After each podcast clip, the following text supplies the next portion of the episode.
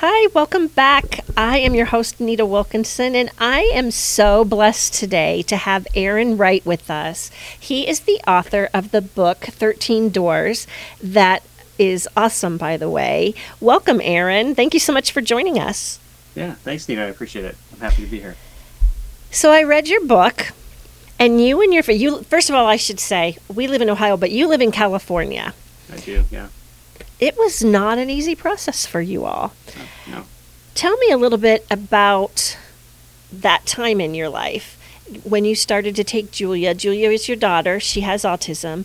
When you took her to school, the many, many obstacles that you and Lisa faced.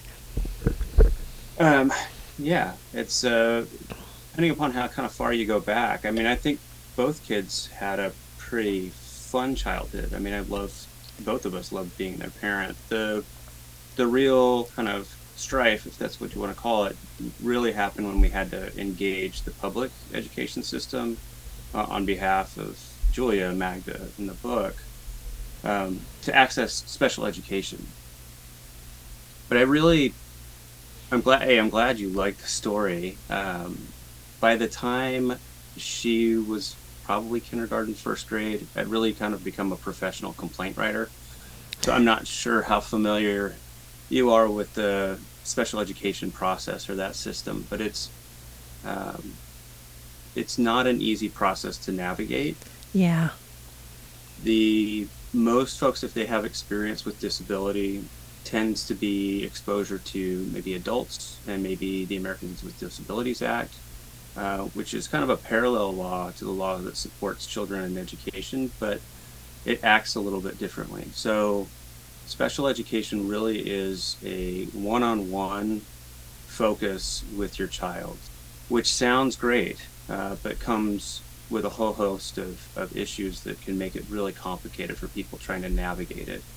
Example being, you know, if someone um, is physically disabled, for example, the ADA right. requ- requires, uh, you know, wheelchair ramp or braille on an ATM machine or I'm not sure what the laws are like in Ohio, but I'm sure there's something similar where you know crosswalks have to have right. audible audible signaling. All of those type of accommodations or modifications to the environment that have to be there for disabled people, that doesn't necessarily exist in the same way in an educational setting. So regardless of whether or not you've you know gone to the DMV or you have a note from your doctor or you've gone through some sort of hoop, anyone can access a wheelchair ramp. Right. Right. Anyone can use Braille.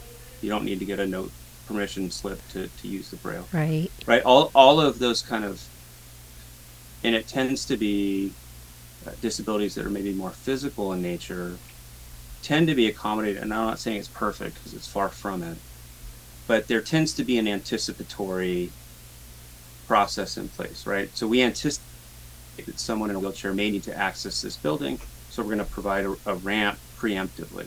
Right. Someone in a wheelchair may never access that building, but it is there, right, in case. It is there for that disabled person.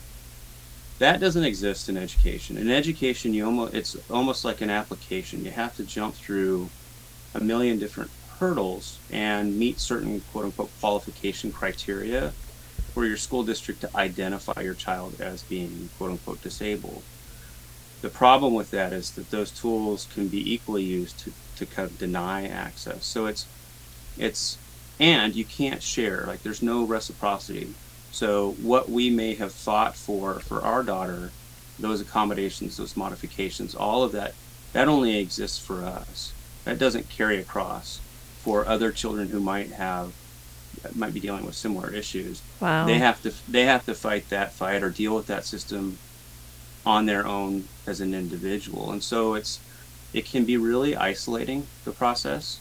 Absolutely, um, I could tell that in your book.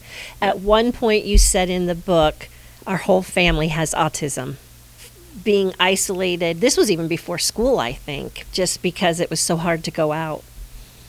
Well, it's yeah, and I, I and I there's I guess there's the way I meant it in my head and maybe the way it comes across on paper.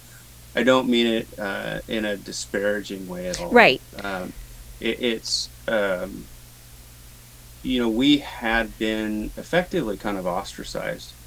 So I'm not sure how it was when you were a kid, but you know when I was in elementary school, anyone who was disabled, um, they just didn't exist, right? right? In my mm-hmm. right, right, and really, it wasn't until around the time I was born, which, and by the time it finally caught up, like they finally started to implement some of that stuff, it was years later, where disabled children really weren't, there was no obligation to allow them to actually be in public education. Right. Right. So the, the, in fact, the school districts were allowed to effectively discriminate, saying, no, you know, you just, your, your needs, and I'm going to say that politely because that's not the language which would have been used exceed our capabilities here, and right. you, you, have to stay at home or you need to be institutionalized.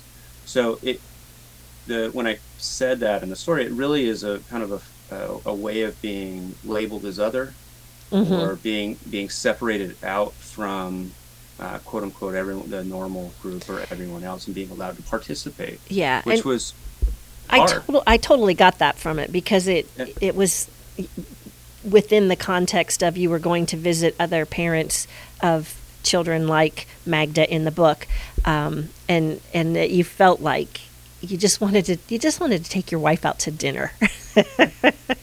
And at that time, it was really difficult to be able to do that. So you were talking yeah. about the public education and um, all the hurdles. Why in this at this time?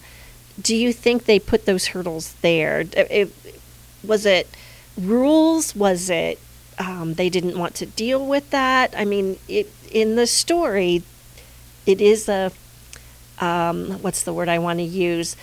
Definitely a higher class school, or they want you to think they are anyway. So I don't know if it was like that throughout all of California or just in this school. Um, yeah, I can. T- so my wife actually does uh, advocacy for parents navigating this process, and I can tell you, both in some of the stuff that I've researched and a lot of folks that I've talked to, and the work that she's done, this is not isolated to one state or one county or one school district. This is okay. a, a nat- this is a national issue. Really, I think what it, I think the intent behind the law originally was one of inclusivity, which part of the law talks about children being educated in the least restrictive environment possible, which is uh, laudable, right? That's a noble, that's a noble ask or yeah. a noble ideal to have. The reality is that our schools typically are so poorly funded that mm-hmm. they they can't actualize that. They can't make that a reality for so many children, and so it what it really becomes is those things that we're supposed to lift up our kids and actually allow them to be in the classroom as you know sitting alongside their non-disabled peers really became boundaries for families to access those services. And those services unfortunately it's just the reality cost money right? Like uh, speech that having a employing a speech therapist at a school costs money. Employing an occupational therapist at a school costs right. money. Employing, you know, classroom aides costs money, and you know, with ever shrinking budgets and you know, ever increasing costs, things get squeezed. One of the things that I believe was still in the the, the final edit of the book. Uh, what I caught early on, and this is before I even started writing the manuscript, is there are throughout the state of California, I can't imagine it's any different in other states. There are agencies that will go through at a district's request and say, I, I need a financial audit, right? I need a right. How, how, how healthy is my is my system?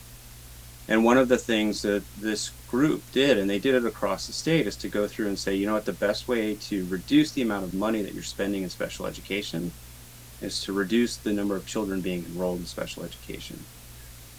So if you look, I mean, even if you just do straight statistical comparison. If, you if you believe the data that you know 20 to 25 percent of children are disabled in some way, shape, or form, and then you look at the percentages of children that are actually enrolled in special education, there's a big gap.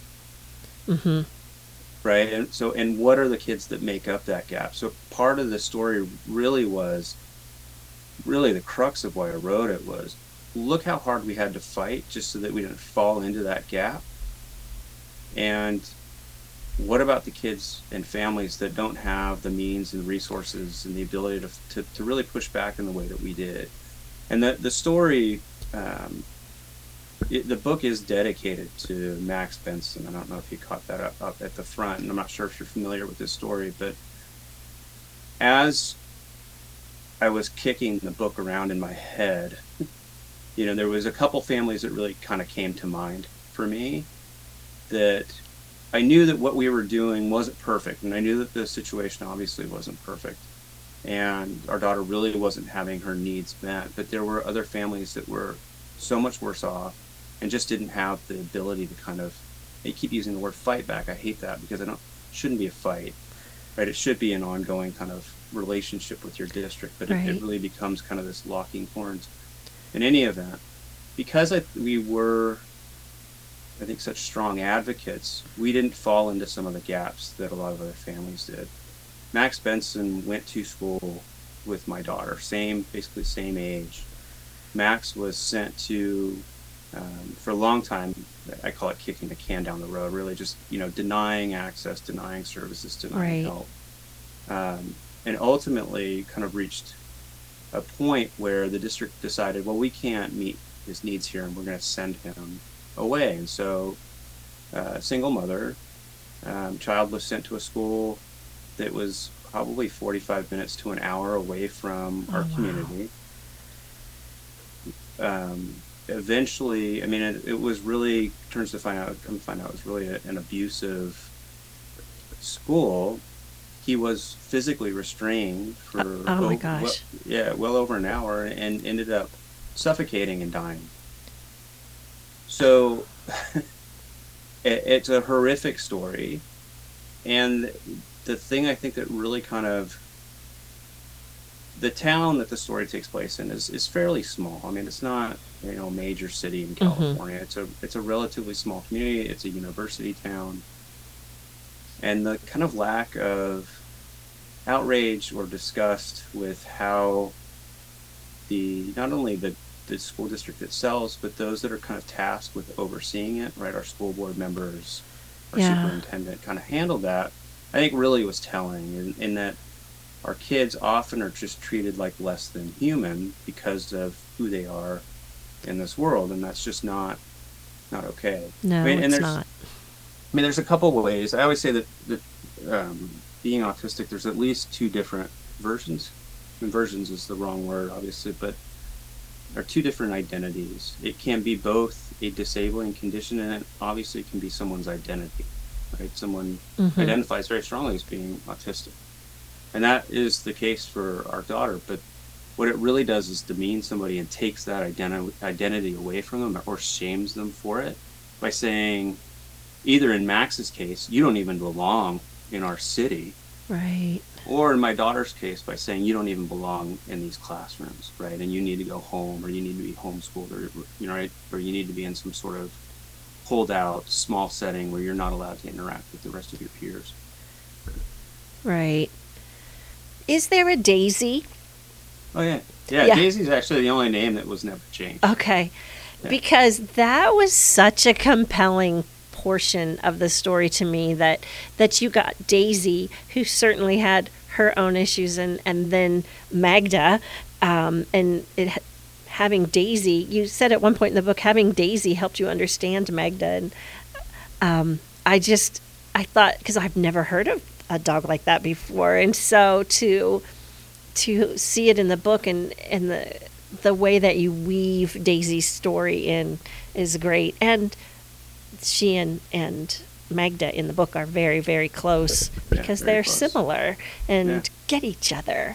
Yeah, but she and, and, this isn't fiction. I mean, this is real. She really kind of helped. Hopefully, as you read the story, you kind of catch that you know I myself as a parent start to shift in how I view.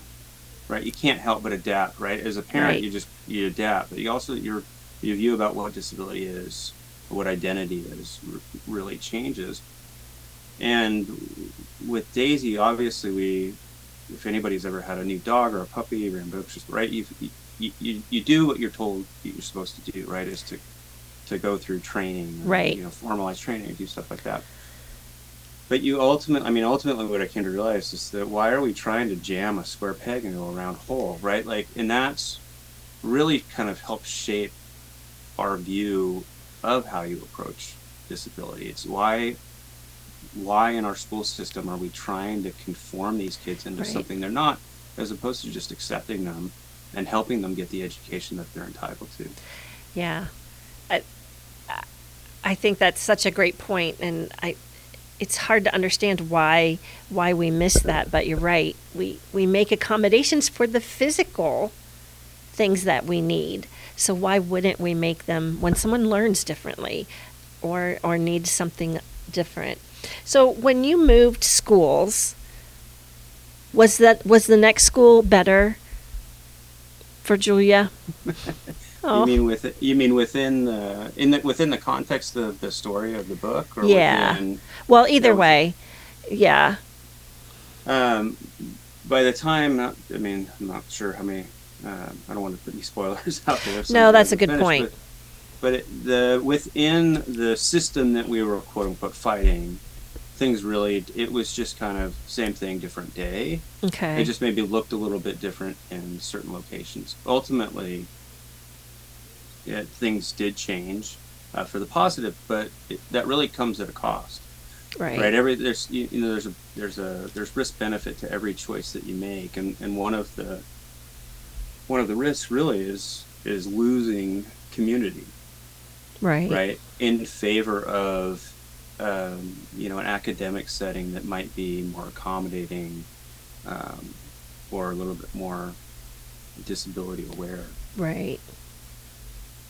But that caused, you know, you know, it was it was big change for for everyone in the family because it required upheaval. Yeah. Right. Yeah. So how how's Julia doing today? Well, yeah, well, um, mm-hmm it's you know she i don't think has ever changed who she fundamentally is.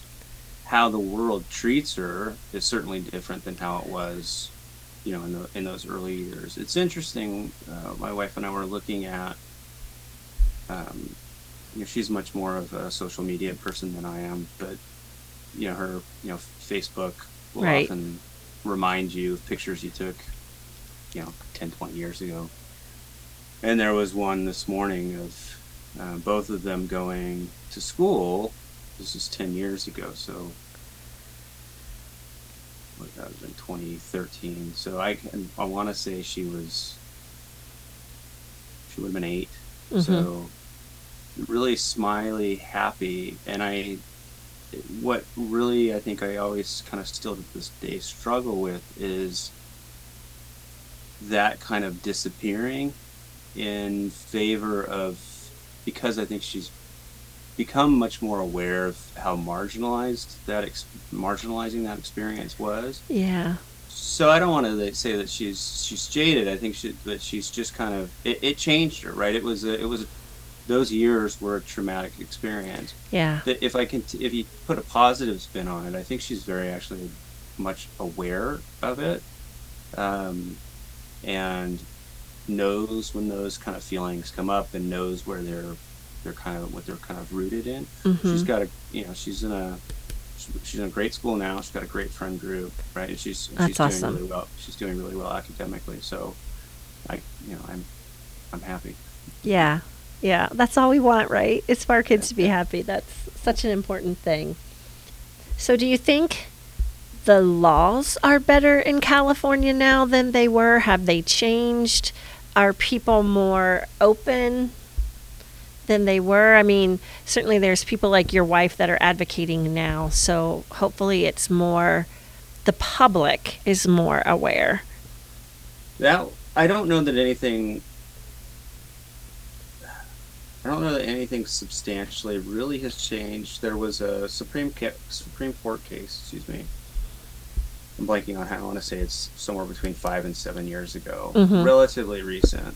Um, Andrews is the name of the complainant in the case that the court did decide that disabled children have the right to meaningful progress in school, and that that did, I think, change the framework of how some schools view how they should be applying these these laws and Yeah. these rules. But I don't. It's it's a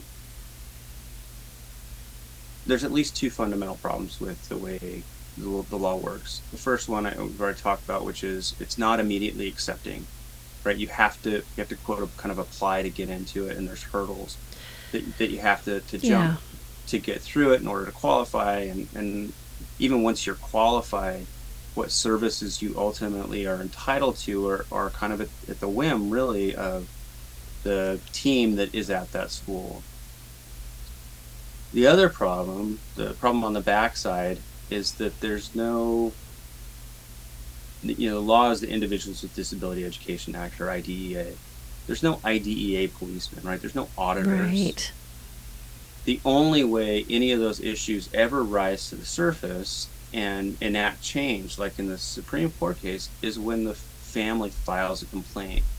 So you have to be the policeman Right. of of the law.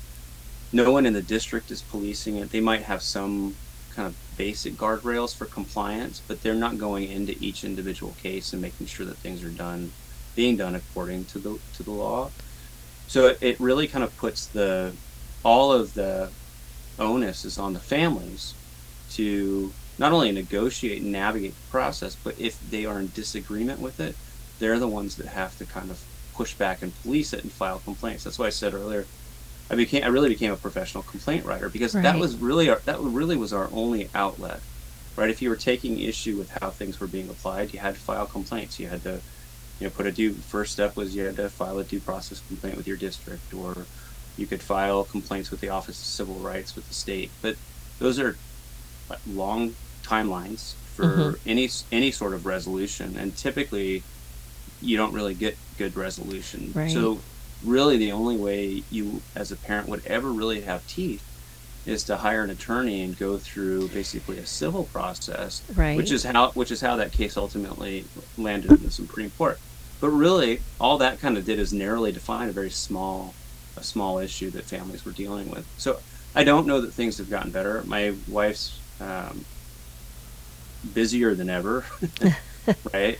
Helping families navigate this. So it, I don't know that much will structure. I mean, schools are are hurting now Right. for everything, right? I mean, you.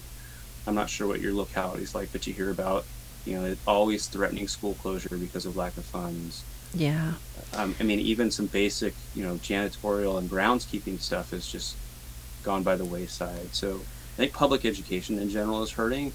So even if they kind of ratcheted up the rules or became more stringent with it, I don't know how would effective it would be, and if you don't have personnel in place to actually put it in action. Right. Which is why they need people like your wife to to help with that. Yeah. So, what made you sit down and write this book? What what brought you to that point?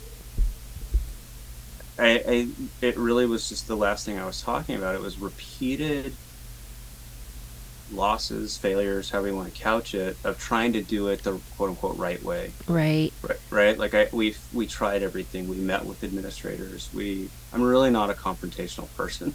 Neither is my wife. I mean, we'd rather sit down, come to some sort of agreement, Right. and then shake shake hands and and be done with it. And we are perfectly aware that you know nothing's ever perfect, and I don't think we were ever asking for perfection.